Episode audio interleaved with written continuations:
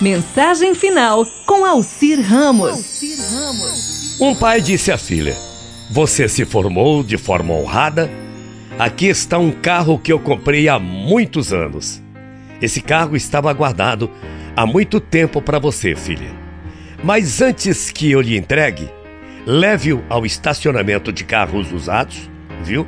Bem no centro da cidade, e diga a eles que quero vendê-lo e veja quanto eles oferecem a você pelo seu carro. A filha foi ao estacionamento de carros usados, voltou para o papai e disse: Eles me ofereceram mil dólares, porque o carro parece muito desgastado. Mil dólares. O pai disse para a filha: Leve-o à loja de penhores. A filha foi até a loja de penhores, voltou para o papai e disse: A loja de penhores oferecia 100 dólares apenas, porque era um carro muito antigo. Apenas 100 dólares. O pai pediu para a filha ir a um clube de carros para mostrar o carro para o pessoal de lá.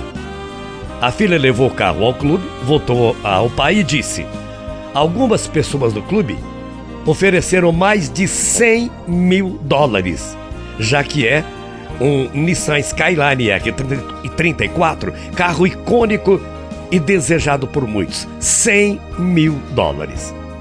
Aí o pai disse à filha: Eu queria que você soubesse que o lugar certo valoriza você da maneira certa.